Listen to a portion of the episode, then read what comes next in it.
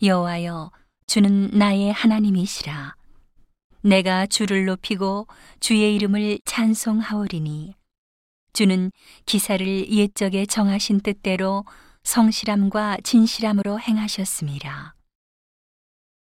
주께서 성읍으로 무더기를 이루시며 견고한 성읍으로 황묵해 하시며 외인의 궁성으로 성읍이 되지 못하게 하사 영영히 건설되지 못하게 하셨으므로 강한 민족이 주를 영화롭게 하며 포악한 나라들의 성읍이 주를 경외하리이다.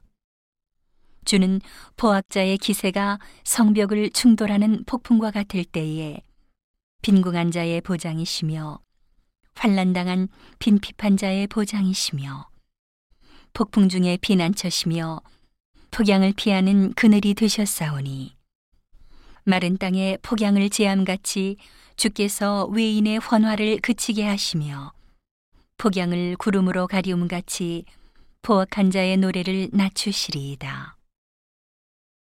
만군의 여호와께서 이 산에서 만민을 위하여 기름진 것과 오래 저장하였던 포도주로 연회를 베푸시리니 곧 골수가 가득한 기름진 것과 오래 저장하였던 맑은 포도주로 하실 것이며 또 이 산에서 모든 민족의 그 가리워진 면박과 열방의 그 덮인 휘장을 제하시며 사망을 영원히 멸하실 것이라.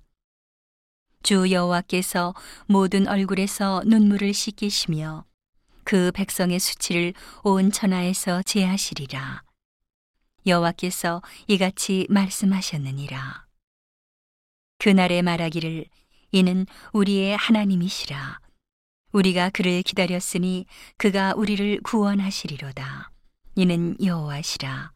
우리가 그를 기다렸으니 우리는 그 구원을 기뻐하며 즐거워하리라 할 것이며 여호와의 손이 이 산에 나타나시리니 모압이 거름물 속에 초계의 밟힘같이 자기 처소에서 밟힐 것인즉 그가 헤엄치는 자의 헤엄치려고 손을 펴같이 그 속에서 그 손을 펼 것이나.